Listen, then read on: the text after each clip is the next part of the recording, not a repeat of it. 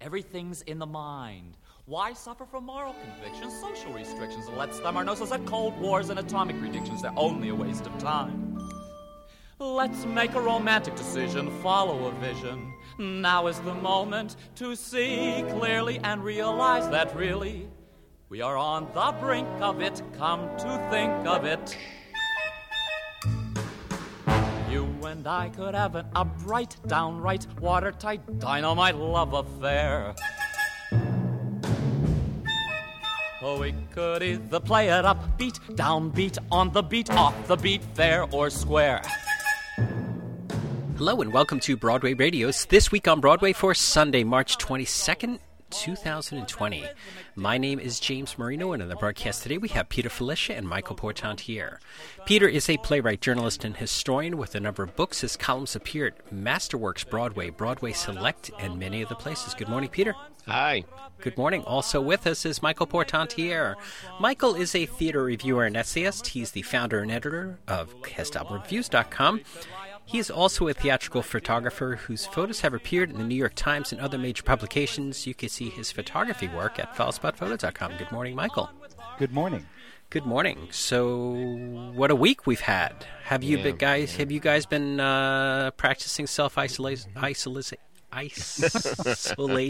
Yeah, we don't even want to say the word, but we have to do it, don't we? yeah. Uh, I'm uh, spending time getting things arranged in my apartment. Anybody who's been here knows what a job that is. Uh, a lot of stuff here, so Peter, uh, you working on uh, any uh, special writings or uh, anything else going on? Yeah, um, I've entered a lot of uh, 10 minute play contests. Um, I think that's a lot of fun, and uh, it doesn't take all that much effort, meaning a supreme effort, but not as much, of course, when you go uh, to much uh, greater lengths um, in uh, a play that's 90 minutes or even, as they used to be, two acts. um, I certainly wouldn't uh, think about doing a three act play, but anyway, yeah, so I, I, I yeah, make the most of what it is. You know, I, that's the best we can do. Uh, is just do the best we can and um, turn to other ways of spending our time and doing it productively. There's enough time if we use it, I think, um, and uh, uh, we have to make the best of a bad situation. How about you, Michael? Uh, you just moved into a new apartment. Oh, so that's right. Yeah. how is uh, have you been spending time uh, getting yourself reorganized? Well, it certainly did uh, give me time to finish, uh, you know, re-alphabetizing CDs and things like that. I've also been working a little bit on, um, and hope to be working more on castalbumreviews.com in terms of uh, new reviews uh, of of new recordings and also things that had fallen through the cracks that we hadn't gotten to. I uh, I just wrote a review of the revival of the the cast album of the most recent revival of Finian's Rainbow Oh, which is something that we hadn't and and that was that I think is a quite quite a good recording so that was It a is. pleasure to write Yeah. that review It is uh, very nice for late at night because it's a quieter recording than many Finian's Rainbows.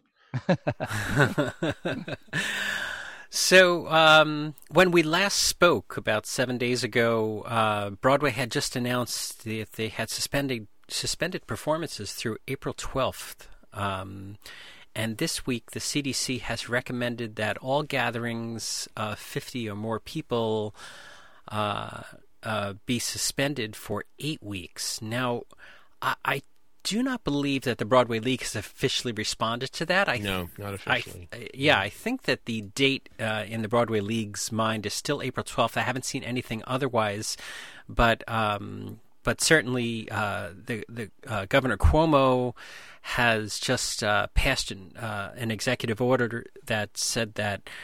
Uh, everything is every, everything in New York except for non-essential um, non-essential services uh, like you know police, fire, hospital, Essential things like that. Yeah, yeah uh, everybody except for non-essential services Oh, uh, right. will be uh, asked to stay in. Um, so I, I'm not sure how long that Cuomo order goes or what. So we, the long and the short of it is, is that there's so much flying around social media, but I don't think we've had any official word about Broadway not coming back after April 12th yet. Although that does seem like a a distinct possibility. Well, it's funny. Here we are at uh, Sondheim's birthday, and there's always a Sondheim lyric for whatever situation you're yeah. in, and this is with so little to be sure of. Yeah. Um, you know, I, I, find it interesting as I'm walking around town. A thought occurred to me, which brings up another person's birthday, that um, there were masks all around town, but not at the Majestic Theater. Phantom has been playing. Um, that's Andrew Lloyd Webber's show, and of course, it's his birthday too. There is an 18-year difference, but um, I, I, yes, indeed, um, two greats um, on the same day. I, if I were a lyricist looking for a composer, I'd try to find one who was born on March 22nd. Well, March is uh, quite the month, isn't it, Michael? Yes, I feel so awful because I had mentioned recently that uh, I, ha- I, had mentioned about Sondheim and Lloyd Webber having the same birthday, and then I also mentioned that Stephen Schwartz is a March birthday, but I completely forgot about John Kander. Born hmm. March 18th, 1927. And he, uh, you know, I actually, I think that's kind of in line with the fact that I, I, I've never thought of um, Kander as, as being quite so high profile in the same way as some other people. I don't know if it's just that he's not as self promotional or if the you know the mechanism that's built up around him is just not the PR mechanism is not uh, the same, not an equivalent to a, a, Lloyd Webber or a Sondheim. Uh, but he certainly, in terms of greatness, you know, he's right up there with with those people. And uh if and and then he's another one of those if only people if only he had written cabaret mm-hmm. or if only and or if he had only written chicago his place in history you know he and fred ebb's place would be assured but of course there's so much more that's so wonderful and um he yeah he's just uh, you know as great as they come. And also, uh, as people have pointed out, he, um, on top of all that, has been, I would say, uh, more active than than pretty much most of those other people in recent years, even at his advanced age, right. with with several. Uh, shows uh, uh, on but then mostly off broadway that several completely new scores he's just uh, he's not one of those um, people who who dry up uh, as when they get to an advanced age, eh, which is very common for you know for many people. So that's not an unusual. Well, situation. especially because his lifelong collaborator, the longest collaboration in Broadway mm-hmm. history, died, and a lot of guys would say that's it. I'm not doing anymore. Um, exactly. And it would be very understandable why he would say that. And um, not that I'm counting pennies, but it wouldn't seem that he would need the money, not with that uh, nice candy store at the Ambassador Theater. so, under those circumstances, uh, it really did show he really wanted to work by taking on a brand new collaborator, learning his habits, his quirks, etc. You know that that's a very hard thing to do, and yet he wanted to do it. So it was really pretty impressive to see that happen. Um, so really, um, yes, John Kander is one of the greats, and not only that. It's amazing to me that every now and then I will be reading something that is not necessarily inside baseball, show busy, mm. Broadway related, and yet the words Kander and Ebb are used hmm. expecting people to know who Kander and Ebb are. And I think that's really quite wonderful. Yes. Well, a lot of Yankee fans know who Kander and Ebb are. Yes, even indeed. If, even if they don't realize it. That's know? right. Yes, that's indeed. right. That's that's yet another that alone. you know, New York, New York, and all those in New York, New York, just as a standalone song. Sure.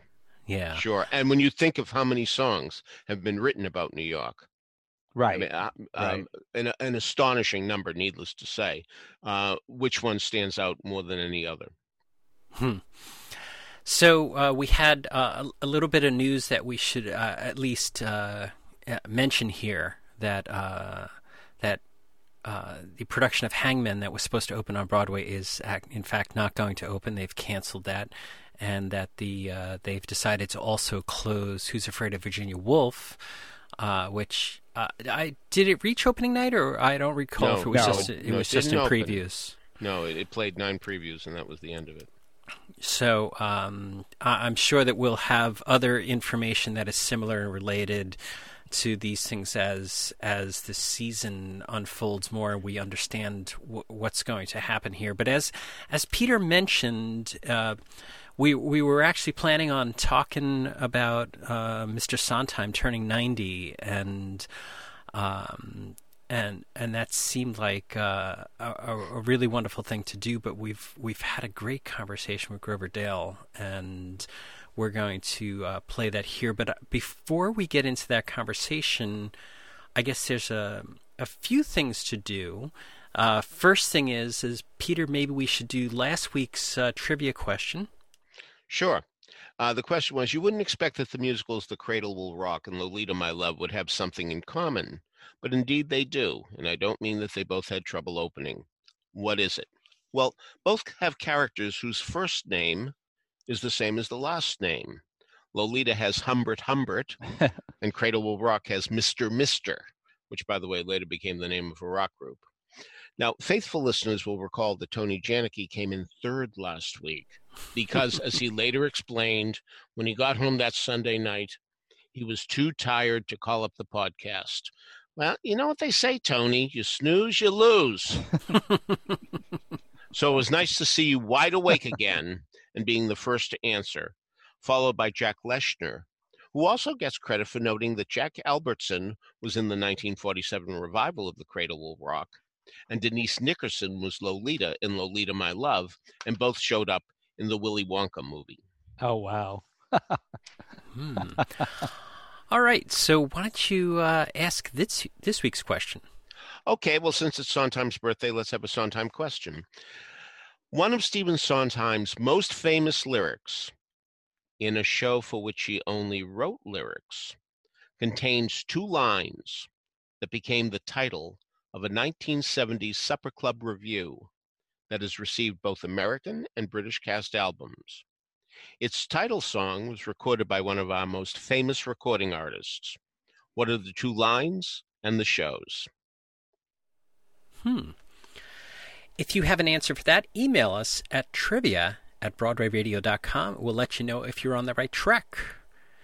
I, I, was thinking about another Sondheim lyric as I was looking through the news, uh, especially uh, articles and postings on social media about social distancing and mm-hmm. uh, and all these uh, all these spring breakers down on the Miami beaches. Yeah. Uh, and I was thinking to myself, I'm sorry, Mr. Sondheim, but children will not listen. Ain't it the truth? Well, Isn't something? Well, and on that note, you know, many people have noted um, just the general kind of similarity of this horrendous situation to Act Two of Into the Woods. Hmm. Yeah. You know, uh, just hmm. just kind of in general with this with this sure horrible situation. Um, and yeah. I, I, I, I, see the, the Trump press conferences, and all I can see is Mr. Trump saying, "But it is my fault. I was given those beans. Mm, you persuaded right. me to trade away the cow for beans." You know? uh, no responsibility taken there. No. so there were so many wonderful uh, things in the media this week that were not about the COVID 19 virus, and, and, most of them that caught my eye were about Mr. Sondheim. I, I, I sent along an article from the Guardian newspaper uh, uh, that um, so many folks, uh, stars around the world, are giving tribute to Sondheim's 90th birthday. Uh, wonderful article in the Guardian. I'm going to put that in the show notes for folks to. Uh, check that out so that you can read something else that's non virus related and might bring you some happiness. And while uh, those of your eyes uh, something for your ears. Uh, Fresh Air, Terry Gross, uh, who is just an amazing interviewer, ha- interviewed Stephen Sondheim 10 years ago for his 80th birthday, and they replayed the um, the interview on NPR, and there's a link to download and listen to it uh, as well and what incredible insights uh, if you know you can spend 45 minutes or so with terry gross and mr sondheim uh, just really really wonderful. So i encourage you and i'll put that in the show notes as well so everybody can listen to it. There's so much really wonderful stuff going on. Hmm. The last time I saw Sondheim, he was getting in the elevator at the Papp Theater, um, the public theater, and uh, uh, he was going up to the third floor where there was a production of the Caucasian Chalk Circle, and um, I almost yelled out, "But I thought you hated Brecht." Uh, he, he said that more than once, and I thought, "Shut up! Don't say anything," you know. But there's still a part of me that wish I had just to see what his response would have been.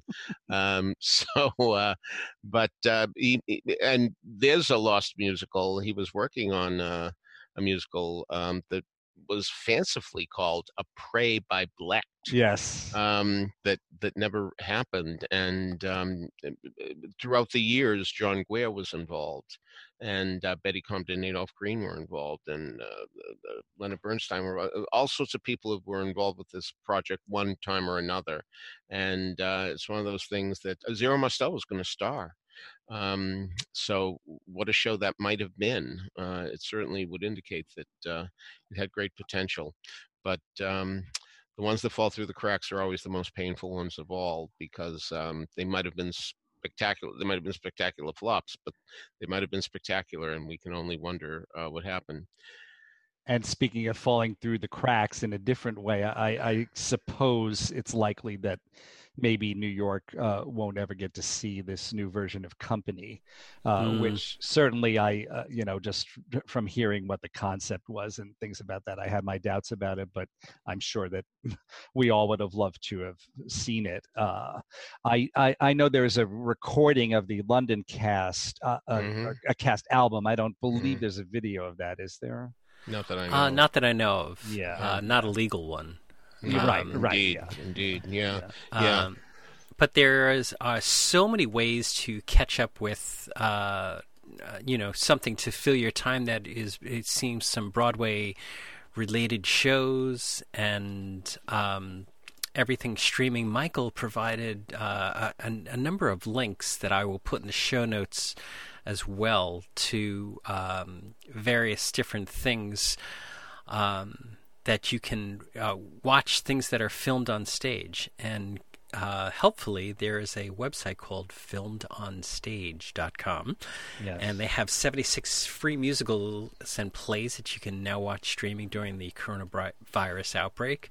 Uh, and so I'll throw that into the show notes as well, so you can you can check those things out. Um, and, yeah. you know hopefully spend some time boning up on other things that have happened well, for that matter, it might be a good time, and it might not, uh, depending on your outlook, to watch The Skin of Our Teeth, um, which uh, Thornton Wilder's play, which indicates that, boy, man gets buffeted by so many terrible things, and but always the human race comes through by the skin of its teeth, meaning just barely, but it happens, and um, we have to remember now that. Um, we hope that history repeats itself in that way, that we do get by by the skin of our teeth and um, come to flourish again.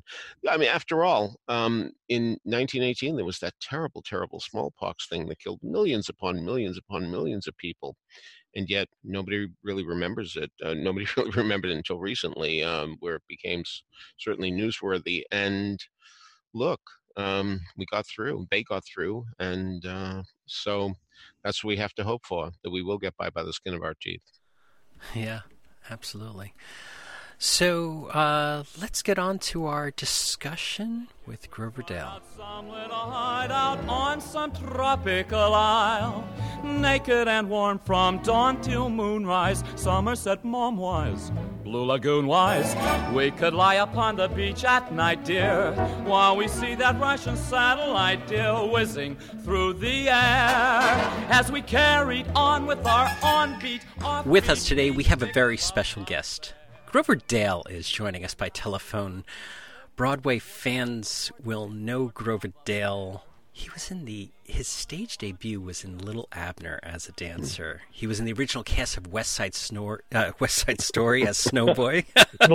I almost said West Side Snowboy. You know, I think that's what the name of the show should have been, right? they were considering Gangway. I mean, you know, all right, go on. Well, yeah. His other stage credits inclu- included the uh, role of Andrew in Greenwillow. Uh, he understudied Anthony Perkins as Gideon. Uh, Noel Coward's Sail Away and Half a Sixpence. Uh, Grover, thank you so much for joining us on Broadway Radio. This is a very special day, Sunday, March 22nd, which is the 90th 90th birthday for Stephen Sondheim, and we were talking That's about right. That's right. talking about Mr. Sondheim uh, and his incredible contributions to the theater. And I thought maybe you might have uh, a story or two to share with us. Um, so tell us, you know, what what was it like to be in the original cast of West Side Story? well, it was it was like getting a, the world's best education in musical theater that ever happened. And instead of paying tuition for it, we were paid a weekly salary. Uh, you know, it, it was it was phenomenal to walk in that door the first day and for Jerome Robbins to say, "Look, I got to take a chance today. This is my only opportunity to show Stephen Sondheim, Leonard Bernstein, and Arthur Laurents that I can start this show without a song. And he proceeded. He proceeded in the next three hours to, with the finger snapping and uh, making sure that we understood that what he wanted from us was to show that we owned every inch of that neighborhood and that nobody could come in and intrude on it. And four hours later, we we were put to the test. Those collaborators came in the door, they lined up against the window, and we showed them the first 26 seconds of the prologue, which without without songs, without lyrics, we we did was called the inciting incident. We established the the need, the essential ingredients for the tragedy that was going to unfold in front of everybody. And that happened at the moment that Riff turns and Bernardo steps out of the wings and he's he's in front of us and Riff signals him to beat it and Bernardo wouldn't move. He stayed right where he was. Hmm. And that, that was the beginning of the gang warfare. That started the show. All right, now this is interesting because um, when you come right down to it, as you say, you're not having a conventional opening number. By any chance, do you know what Stephen Sondheim felt about that? Was he uh, saying, "Oh, wow, I had an idea for an opening number" or anything like that? Well, the song was the song that was on the piano was called "Rocket to the Moon," and mm-hmm. that song got ditched. And uh, those collaborators, they got it. They they stood up and they congratulated Jerry because there was there was no way Jerry could convince them until he had dancers on the floor uh-huh. doing it. Uh-huh. And uh-huh. they went out the door and unfortunately the sad part is that Jerry wouldn't allow them back in until they were he invited them in, which was a mistake. Uh, if they had watched the way the whole sequence was developed, they would have trusted him even more. But the conflicts that started to percolate, not just during the original production, but over the years, and the the, the the Scrabbles that Arthur Laurents established and after Robinson died and removing pieces of Jerry's details that he had done, it was it was tragic that those things were removed. They're, they've been reinstored, but I, you know I'm just flabbergasted about the conflicts that happen uh, over the years, and you know, and they all contributed to it. You know, I can't blame. I can't. I wouldn't assign blame to anybody. Uh, but Jerry was not easy to deal with. Uh, I, hmm. I, I kind of know because I worked with him for 35 years after that. Uh, so yeah, and, anyway. now the question becomes: um, Here's Sondheim, the new kid on the block. Uh, was yeah. he very much involved? Did he shrink into the background? Did he take command? Uh, how was his demeanor no, we, during we, this time? We, we didn't see activities from them. They would come in and watch. and uh, they held their decision making moments in private. So mm-hmm. the, the, the cast wasn't exposed to it. Uh, so, uh, but we just we, we we were the tools that were used in order to show what the show should be. I have mm-hmm. a I have a specific question, Grover. I never asked you this. I just wanted to to uh, clarify. Are you one of the solo voices in Gee, Officer Krupke on the cast album? well, I I I played Officer Krupke. I'm the guy who, hey you, yeah you. Oh, okay.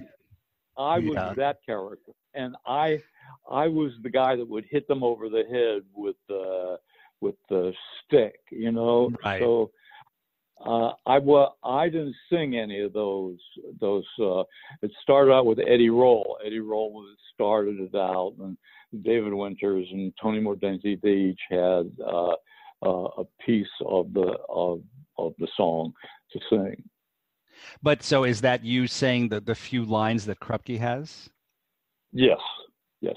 Great. Well, because I, I just wasn't sure about that, and I didn't want it to be lost to history. Yeah, I was I was the guy who could play the dumb the dumb cop. you know, I uh, had a friend give me a bunch of old LPs recently, uh, cast albums, and one of them was um, the London cast of Sail Away with a very very odd cover on it. But anyway, I, I was just looking at it now, and I hadn't quite realized that you're on it because I know you had done the Broadway one, and then I wasn't right. sure if you London one also. Yeah, yeah, I did. I did the London one too. Yeah. So, um, Mr. Sondheim, uh, NPR played an interview with Mr. Sondheim for about from ten years ago on his 80th birthday, uh, and he talked about how much uh, he learned in the West Side Story rehearsal process from Leonard oh, Bernstein interesting. and and everybody yeah. else, and he uh, it was it was quite quite the interview. And so, getting back to what Peter said before was. What was Sondheim a, a presence in the room with so many other lum- large, large figures, or what was it yeah, like? You know, he was kind of shy. You know, uh-huh. in, in, a way, he he was like Hal Prince, and that they were young and they kind of they kind of like just went along, you know. Yeah. Uh, Deferential. I, I did. I didn't really get to know Sondheim until uh, Greenwillow Day, until I was living with Tony Perkins, and we would go to Sondheim's house for those uh, treasure hunts.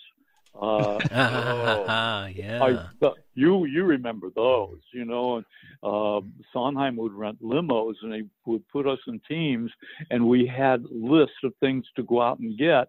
And the first limo that came back with all the all the the objects that they were the winners. Uh, he was a game player.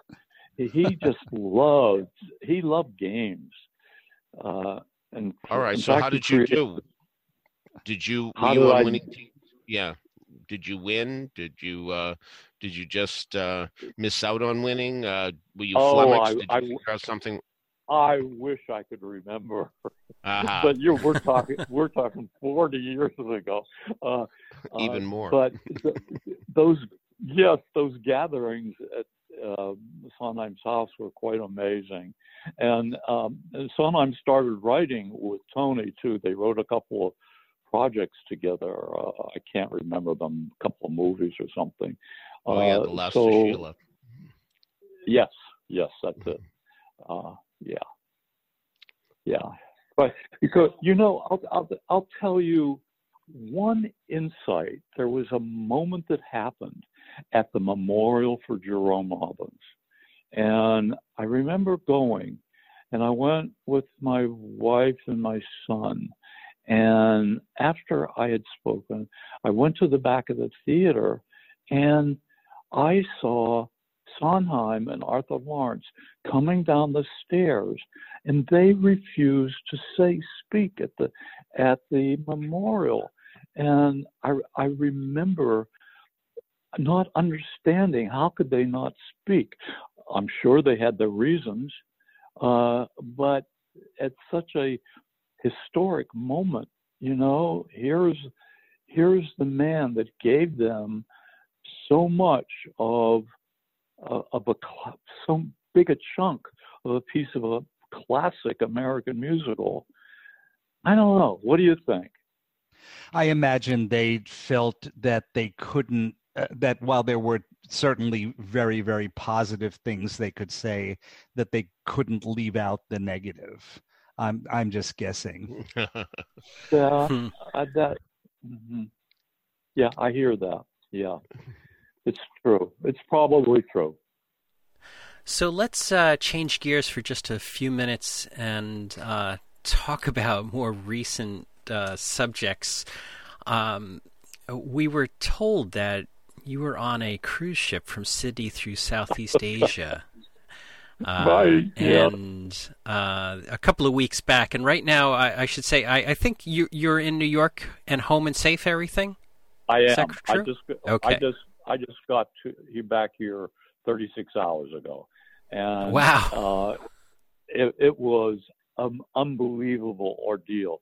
To we we went through, uh, you know, and, and everybody on the ship was, was no one was sick, but the ports they were so fearful uh, about the uh, the image of cruise ships coming in, and with sure. all the stuff in the in the media about the Princess Cruise, uh, they turned us away from four different ports, and we were re- totally stranded.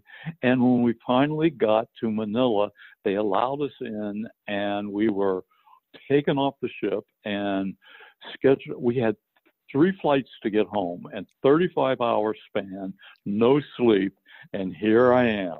But wow. I'm, I was, it was an amazing experience because on the plane I read the New York Times and I read an article by a writer named Kevin Roose about about what's happening with this to our industry, about what's happening to dancers, singers, and actors, and at this particular time. And I I'm inspired to do something about it. And it, can I just take a, a, second and read you? I've distilled it into three paragraphs. Can sure. I read it to you? Mm-hmm. Absolutely. Okay. Thank you. Thank you. Singers, dancers, actors, are you ready for this? There's no use sugarcoating a virus that has already delivered devastating consequences around the world and may get worse in the days ahead. Inevitably, more Broadway film and TV productions will be canceled or postponed, boosting the unemployment numbers. Is there anything we can do about it? Yes, there is. If there's a silver lining in this crisis, the virus itself may force us to use the internet in ways it was meant to be used to connect with one another, share resources, and solve problems. We can play a role in the recovery instead of waiting or hoping for someone else to do it. Already, social media is supplying more reliable information than might have been expected from a pandemic. And while these substitutions for in person interactions aren't perfect, we are seeing an explosion of creativity in the use of technology to bridge the isolation we're experiencing. Groups are experimenting with new kinds of gatherings, virtual get togethers between pros, advocates, creative thinkers, and wannabes. These are exactly the kind of digital events we need, and they are coming at a time when they're needed more than ever. And as long as it remains unwise to gather in physical spaces, we can create virtual spaces that will sustain us. Hmm. For you.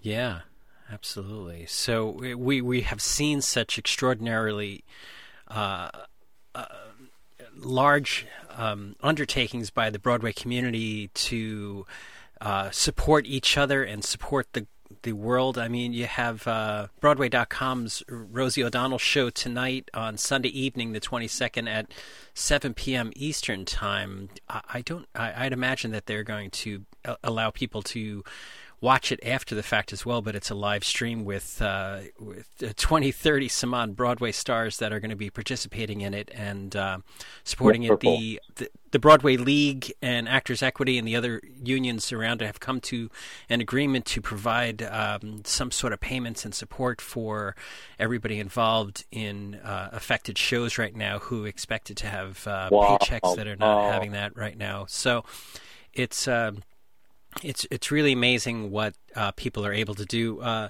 uh, yeah. Uh, even to even to a very uh, small community theater level thing. My, my, my daughter's in, in sixth grade, and she was about to do oh. Charlie in the Cho- Chocolate Factory. She was doing Charlie in the Chocolate oh. Factory, and they they cast her Is as Charlie.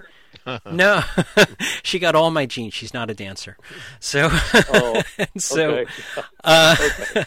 My mom was a rockette, but I got none of those genes. Wow, So, um, wow. Well, that's my, my my first love is dancers, and I I was fortunate. I got to launch a website called AnswersForDancers.com. So I am inspired to I'm inspired to go back, and I, I've been doing that for the past 25 years, uh, and that, I just love helping young kids educating them about the biz. And my son, I get most of my information from my son Badge, who is an established actor. I was just on the phone with him this morning talking about the experience of walking on the street and seeing people's reactions and the fear in their eyes and the anxiety. And I reminded, I said, Badge, look, that's something that we, we it's part of our uh, our our makeup as artists that we tune in to what other people are expressing through their behavior and their eyes. And we, it, it's an absolutely wonderful gift that we have. And we, we can do something with that. Uh, so i'm i'm on a whole new curve of wanting to make this better. So you uh, you know, I I got through just half of your credits, uh, and then we uh, took a tangent and went to another direction. You also choreographed and directed many many Broadway shows. Uh, and what was that transition f- for you as a performer going into uh, directing and choreographing? Well, you know, a good, good question. Uh, I, I I had to do it. My agent kept telling me, stick with one thing, Rope. And I couldn't just stick with one thing. I had to keep testing myself. I had to keep trying things out. And, you know, it, I, in one year, 1973, I think it was, I, I worked on doctoring four musicals in one year.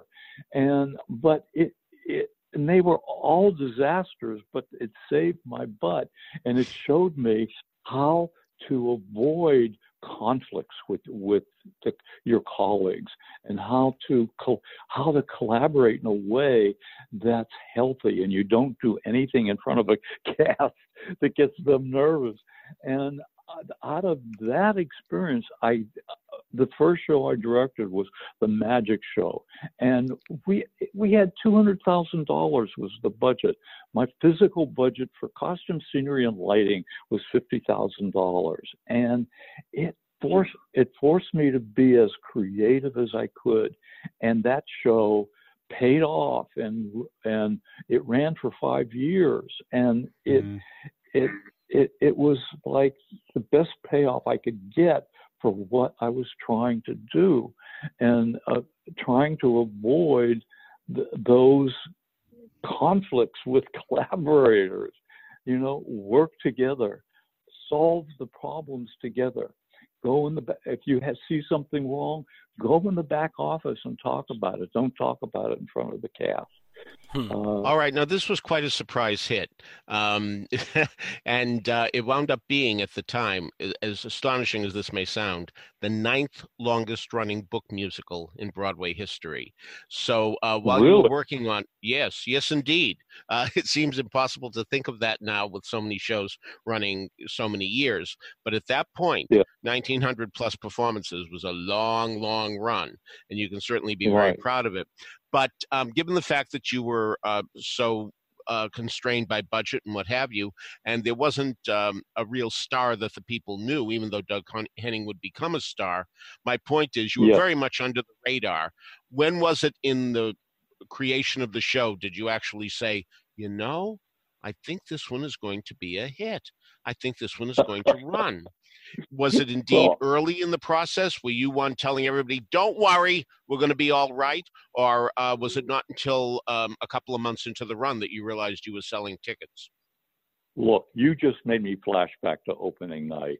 I was uh-huh. sitting in the audience next to Bob Randall, the writer, and the the previews, the nine previews, audiences reacted great. They and on opening night, it was mostly the Shubert crowd came for the opening, and nobody reacted to anything. Mm-hmm. and I I remember mm-hmm. sweating. I could feel the beads of sweat running down my armpits. I was convinced that we were going to close immediately, and mm-hmm. it somehow within a couple of weeks, uh, that people gravitated to that show. Audiences really liked it. It was it was a family show. It it satisfied people. It was only 80 minutes long, and it was in one act. Uh, so it, it it changed. It was different. There wasn't any show around like it that that the two producers, Edgar Lansbury and Joe Beruh, had the nerve to to produce that show and mm-hmm. allow me to do what I did. So one thing I, I I'm sorry. One thing I didn't know uh, until very recently, until you mentioned it, you happened to mention it on Facebook, Grover, was that you were originally signed to do the choreography for Jesus Christ Superstar. Yes, yes and then yeah. there was a, apparently a last minute change in personnel which i didn't hadn't remembered all that. That was a really long time ago. Well yeah that, that that was a nightmare. The director was in a car accident and he had he couldn't do the show. So they brought in tom o'horgan who mm. i actually knew from doing an off-broadway musical called fallout with marty charnin tom o'horgan the the uh, Robert the producer, says, "Look, I'm going to set up a meeting between you and Tom O'Horgan." And I said, "Fine, just let me just give me a call and I'll be there." He calls me back two hours later. Says, "Grover, I'm sorry, I can't convince Tom O'Horgan to meet with you." I said, "Just all I want to do, let me give him my ideas. If he doesn't want to use them, fine. Let him get somebody else." He said, "Well, Tom O'Horgan wants to do his own choreography." Tom O'Horgan wasn't a choreographer. You know, it, it was astonishing. Uh, anyway, um, you, thanks for bringing it up. well, I no, I just uh, I thank you for mentioning it because I had never ever heard that. Uh, I know this may be telling tales out of school, but nevertheless, I'm intrigued by your statement that you doctored four shows during a certain period of time. Um, yeah. Would you be able to tell us what they were? Seesaw. Uh huh. With with Michael Bennett, and mm-hmm. then there was Mo- Then there was Molly. Uh huh. Right. I remember Molly. And then there, Seven Brides for Seven Brothers. Uh huh. Oh. Mm-hmm. Yeah, and then uh, then the then the magic show happened. Uh huh. All right. And the, um, Go ahead. When the magic the magic show happened, it was I I was sitting in my kitchen, and you remember Anita Morris.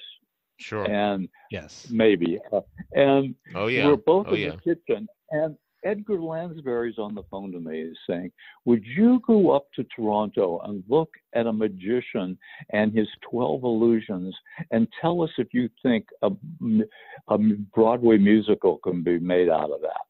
And I said, "You you want me to go look at a magician with 12 illusions?" And I look up, and Anita took off my last residual check for $78 off of the kitchen bulletin board. And she's dancing around the kitchen with a $78 check. So I got her message. She wanted me to go up to Toronto to look at that musician. Thank God she did that dance. You know, uh, the, I went up there and I I saw this kid on a stage. They had him dressed like a rock star with in high platform shoes and a tuxedo and a top hat. He was so uncomfortable and he he could barely speak, but his illusions were spectacular. And then when I met him backstage, he was so sweet and charming. And he was dressed in a t-shirt and Levi's. And the next day when I saw Steve um, Stephen Schwartz and Edgar Lansbury and Joe Beruh, I said, this is the this we should make this kid look the way he really is and dress him in a t-shirt and and Levi's. And they really responded to that. They they got behind that idea. And th- that was the beginning all right, but Stephen Schwartz has said to me, you know, this was not a case of writing for a star. This was a case of writing around a star, because of course he was not going to sing or dance or do things that we associate with musicals. Um, while you were watching him do his tricks, that type of um, thought must have occurred to you somewhere along the line. My God, um, he's a great magician, but uh, what about singing and dancing? How are we going to handle that? That must have occurred you know, to you, right? Uh, I uh, absolutely, but the, but there was something meeting him in person. He was so charming, and we built the whole show based on an older magician taking advantage of this sweet young boy, mm-hmm. uh, and that it it worked, and um, uh, thank God, you know, and the, uh, Doug Henning was he was a he was inspired by surrounding him with real pros. Somehow he got better and better and better. And I think if he had enough time, he could have developed singing chops as well. But we didn't go there. Uh, uh, but you, you know, by nature, he was an artist. He was ready to take the next step. He was he there was a fearlessness about him and a willingness to step out on the skinny branches. And we were too. And we all did that together. So I want to switch gears into um, something that was less than a commercial success. Um, the first Broadway producer who took me under his wing, who uh, helped me learn a lot about the business, was Michael Frazier. And Michael Frazier talked lovingly about the production of Mail that was uh, very short lived oh. in 1988. So, right, uh, right. Uh, so, uh, uh, so Mail had a cast of Michael Rupert and uh, Antonia Ellis, Mara Getz, Robert Mand- Mandan, a young Brian yeah. Mitchell, San right. Stokes. Uh, San Stokes. San Stokes. Before he was Stokes, Mary Bond Davis, Louise Hickey, yes, Robert yes. Lufton, Alan uh, oh, Mercoa, Michelle Pawk, Rick Stockwell. Oh, so tell us about Mail because we we have so many stories about the West Side Stories and the magic shows and things like this, but these smaller productions that ran a month, uh, we we never really hear about. So, what do you remember about Mail? Well, I I I wish you could see the smile on my face, you know, what you just gave me, just by going through that list of cast members that was so sweet. Thank you. Um, Mail, I, I'm, I'm, I'm at a loss for words. You know that again, it had its struggles, uh, both in Pasadena and then getting it to New York was an absolute miracle that that happened.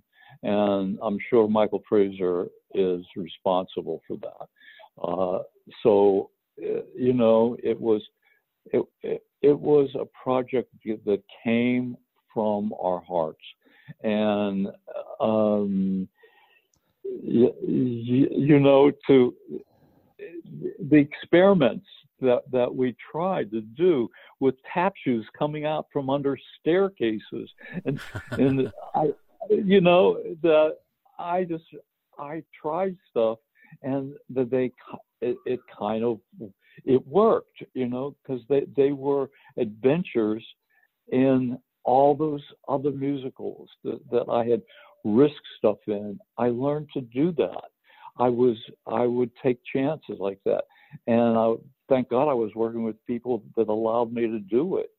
Uh, I wasn't the director of the show; I was the choreographer. So it, I had to convince people that I could do this.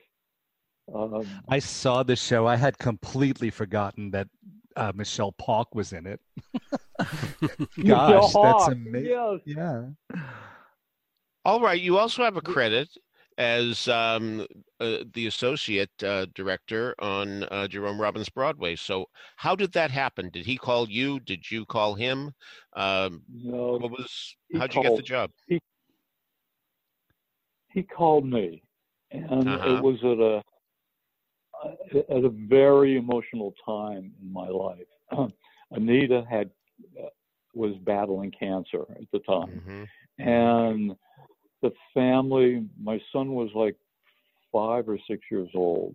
And Jerry on the phone, I said, I'm not sure I can do it because I've got so much to deal with here. Mm-hmm. And he said, Well, he said, Well, look, I'm, you would be my insurance policy, you know, because I'm not really well myself.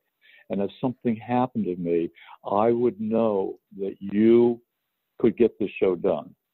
And so I went back to Anita and I I said, I don't think I can do do it. And she said, You've got to. You can't say no to a genius.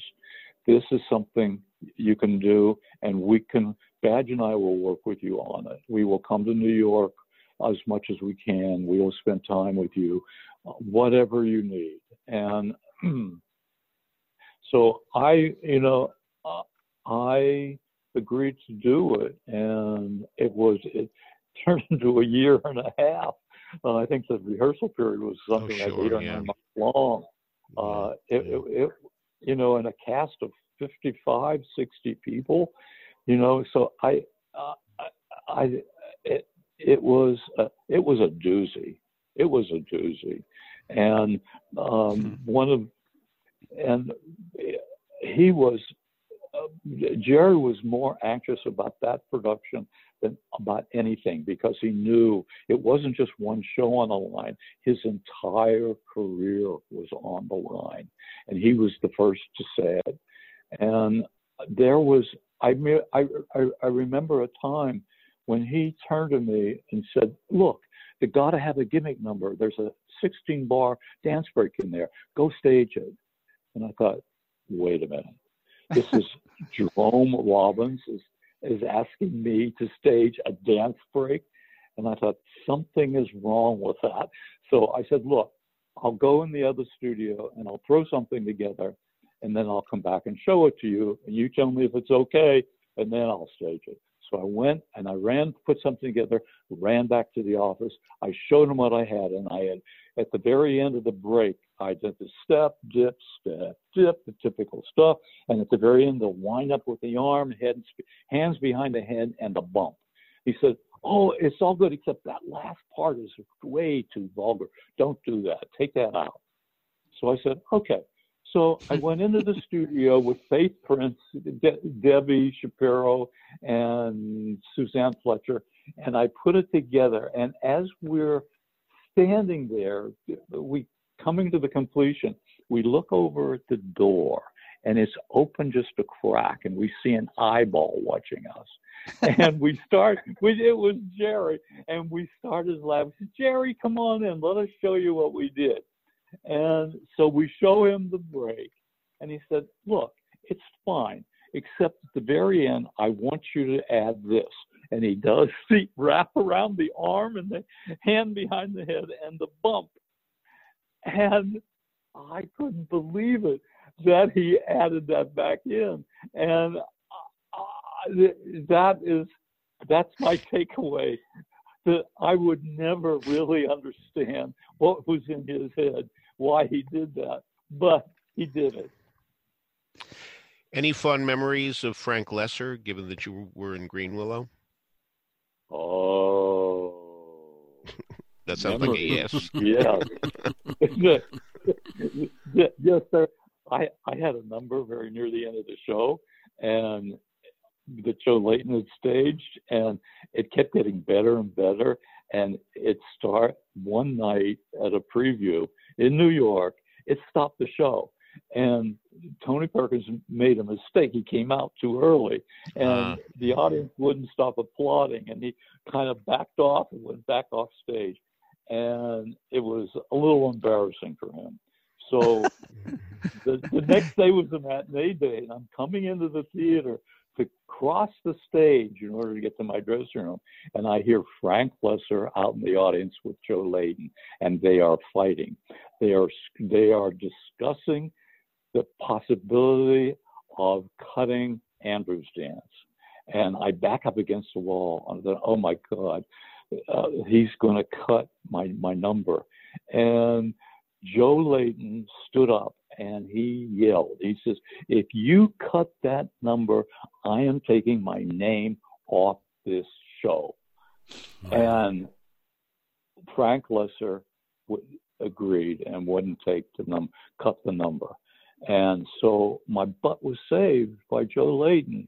And uh, it, we, we fixed the, the ending, so we got past the embarrassing moment uh, at an hour's rehearsal, and it worked. Uh, I'm sorry, that's my takeaway of Frank Loesser. Uh, one one last question for me, Grover. You you've mentioned Badge a few times. Your your son and Anita's son. He's been quite successful yes. in film and TV, but as far as I know, um, he's done no stage work. Uh, is that um, is it just that he's so busy doing film and TV? Do you know if he has no, any? He, you know what? He actually has done a few things off Broadway. Oh, okay. Uh, a couple of plays, uh, and he loves doing stage work. Uh, and right, you know, right now, uh, I just talked to him last night. His new series called Hightown, which is going to start airing in May, uh, is produced by Jerry Bruckheimer. So uh, they're scrambling to try to figure out when and how to do that. Uh, and the whole the whole TV movie industry is shut down. So mm. Badge is out. He's out on Montauk renovating his his shack out there, mm-hmm.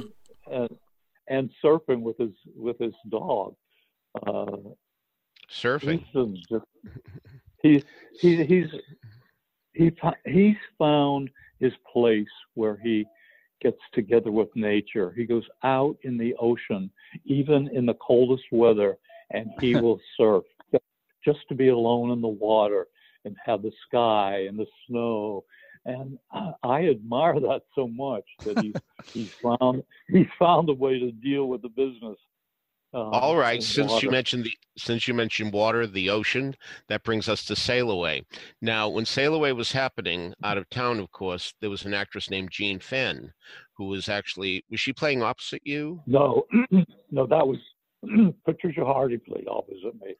Okay, Jean fine. Fenn was was the romantic interest with James Hurst, and uh-huh. again, Joe Joe Layton rose to the occasion. He said, "Look." What if we just transfer all of Jean Fenn's material to Elaine Stritch? And Coward said, okay, let's do that. So Joe Layton took over and made that transition happen. And it it justified a five month run in New York. So there there you go. Hmm. uh, that's a very profound change. And um, it, such a big change rarely happens in musicals where a character is written out mm-hmm. and the other person gets all that material. So uh, at this point, you've been a veteran of a couple of Broadway shows, a few. Did you think of this as, wow, what a great idea? Or, oh my God, what are they doing? I mean, how can this happen? You know, I yeah, I like the way you describe that. Oh my God, what if this happened? You know, the show business, the musical theater is filled with oh my God moments. I suppose know? it is. Yeah. yeah, after one after the other. but you know, um, you just ride with it. you know, I used to be frightened because of my childhood. My father deserted my mother when I was eight weeks old, and it was mm, wow that I grew up in a shack on a dirt road with a mother who all she, she just tried to find another husband, and uh, she found one and he was an alcoholic. So mm. my my beginnings were so rough uh, and strained, but the gift of it is that it prepared me for all those oh mm-hmm. oh my god mm-hmm. moments in yeah. show business. I I could handle it. I wasn't afraid. I just kept going. Mm-hmm. I don't know. Maybe that's maybe that's maybe that's not too bright, but that's how I could handle it. Um, in half a sixpence, there you were. Of course, you you you did have a role, but you also understudied Tommy Steele. Did you ever go on? Yeah, never. You did, never went on. I never went on, and there uh-huh. was a time early on. I think that he missed a missed a performance, and someone else the second understudy had to go on because I didn't have an understudy for my role. I you see. know, it was, you know, oh my God. I have been doing some research on uh, the umbrellas of Cherbourg uh, with a thought of a possible concert version of it because, uh, as I'm sure you know, there is a, a, musical, stage musical of it with lyrics by Sheldon Harnick uh, that oh, ran briefly uh-huh. at the public many years ago. Uh, right. It hasn't yes, been, remember been, but anyway, that led me to the movie of uh, the Young Girls of Rochefort. By the same creative team and and so I was yeah, watching it yeah. last night and there you are with George Chakiris and Catherine Deneuve and it's really quite quite wonderful. oh, thank you, thank you it was that was an amazing experience. You know that that summer to watch Catherine Deneuve and Francoise Dorléac, hmm. their relationship as sisters was so moving to me because I had never seen closeness like that within a family. Uh, and when Francoise was lost, uh, and Catherine came out and said that she didn't want to talk about it. And we all respected that. But, you know, it was, it, in, in a way, it, it sent me into a whole new direction. I, I had to do something about it. so I started to write instead of going when I went to do the film of Half a Sixpence, instead of going to Tommy Steele's poker table between shots, I went back to my uh, my dressing room and I wrote. And uh, you know, I I didn't know what to write about, and but I just had to get my feelings out on paper. And I I said goodbye to poker, and but you know, and six weeks later, I sent six pages to someone I knew at CBS a producer, and he wrote me back and said, "Look, come to New York, and we'll we'll produce this on a Sunday morning show. What you've written." So you know, all all the crap paid off. Mm. All this, all the strain. So you know, here we are again in bigger and more strain. New York, I've never seen New York like this. You know, it's deserted. Uh, but but we're we're, we're going to get through this. We're something is going to happen. Something good is going to come of this if we if we make use of what we've got to work with. So, Grover, thank you so much for joining us on Broadway Radio. Really appreciate uh, everything that, uh, all the insight that you've given us this morning. Uh, uh we had planned to have you on for 10 minutes. And uh-huh. here we are, 45 minutes into it. But I uh, know, f- I know. You're so generous with your time. Thank you so much. Um, well, thank you. I wish you the best. Please let me know what, you know, if there's anything that I can do to help you guys, you know, uh, with getting your material online, whatever, uh, I, uh, I just know that I support you and what you're doing. That's a touching good story. Let me tell it to the world. Just tell it to the judge. Hey, the judge Come on, you Okay, so that wraps it up for this week. I want to ri- remind everybody that you can subscribe to these broadcasts by going to the front page of BroadwayRadio.com. There's a subscribe link. That way, each and every time we have a new episode of This Week on Broadway, it'll be automatically downloaded to Apple Podcasts for you. Of course, you don't have to listen to us in Apple Podcasts. Many ways to listen to us. iHeartRadio plays us. TuneIn, Stitcher, Google Play, anywhere that you can listen to your finer podcast, you can listen to Broadway Radio's offerings. Contact information for Peter, for Michael, and for me can be found in the show notes at BroadwayRadio.com uh, as well as links to some of the things we talked about today. So uh, before we go, um, Matt Tamanini talked with Oliver Roth, uh, who's a Broadway producer, and talked about uh, what the future of Broadway looks like right now in these uh, times from a producer's standpoint, and also talked about the possibility that, um, as uh, you know, long-running shows like Phantom in Chicago might not return, which would be very interesting. Um, Peter, Michael, any thoughts about Phantom at Chicago? Well, we hear that Andrew Lloyd Webber says, "No, no, no, it's it's going to happen. We're going to continue." Um, but anybody who follows sports knows that um, managers in baseball who are doing terribly yeah. often get a vote of confidence from their owners saying, no, no, no, he's in place. No, no, no. yeah. And then four days later, it's over. so, you know, nobody knows what to think at this point yeah. in time. Nobody, nobody can make any promises for anything. So, uh, so uh, with so little to be sure of. I did notice that uh, Michael Riedel, uh, about a week ago yeah. or, or, so, uh, wrote a f- first column on this, and where he specifically mentioned Phantom as a show that would probably be the first to go because it's so dependent on foreign tourists, although yeah. many of them are. But and then, uh, but then just a day or two ago, he said that Phantom he he com- did a complete turnaround without mentioning that he did, and said that and said that uh, Phantom is is here to stay. So uh, so to Peter's point, nobody really knows. People can nobody knows write. anything. They can yeah. write and they can spout off yep. and whatever. Right. And and going back to what you had said earlier. Um, uh, James, you know, I mean, this is a, a true, true crisis, and people, uh, you know, we're not really equipped uh, to to handle it, and in terms of uh, predicting the future, and and and even in terms of people having meetings and discussing things. Uh, so yes, uh, individual things happen, like Virginia Woolf.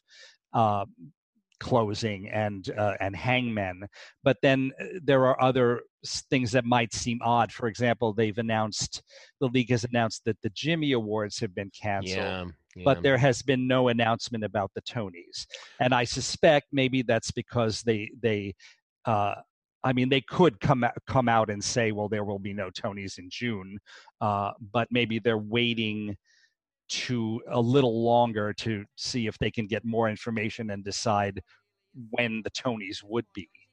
Uh, and maybe that's why they haven't said anything on that. Well, the Theater World was with which I'm associated, um, right. we we were uh, postponed until September at least. Mm-hmm. Yes. Uh, yeah. All right. So more to be continued, and yeah. Peter, Michael, and I will be back and talk with you next week. So until that, on behalf of Michael Portantiere and Peter Filichia, this is James Marino saying thanks so much for listening to Broadway Radio's This Week on Broadway. Bye-bye. Bye. Bye. So take him to a social worker. Social worker, yeah. Dear anti-social worker. They say go earn some dough, like be a soda jerker, which means like be a schmo. It's not I'm anti-social, I'm only anti-work. Glory, ASCII, that's why I'm a jerk. Hey, Officer Krupke, you've done it again. This boy don't need a job, he needs a year in the pen. It ain't just a question of misunderstood. Deep down inside him, he's no good. I'm no good. We're no good. We're no good. We're no earthly good. Like the best of us is no damn good. The trouble is he's lazy. The trouble is he drinks. The trouble is he's crazy. The trouble is he stinks. The trouble is he's growing. The trouble is he's grown. Krupke, we got troubles of our own. Gee, Officer Krupke, without.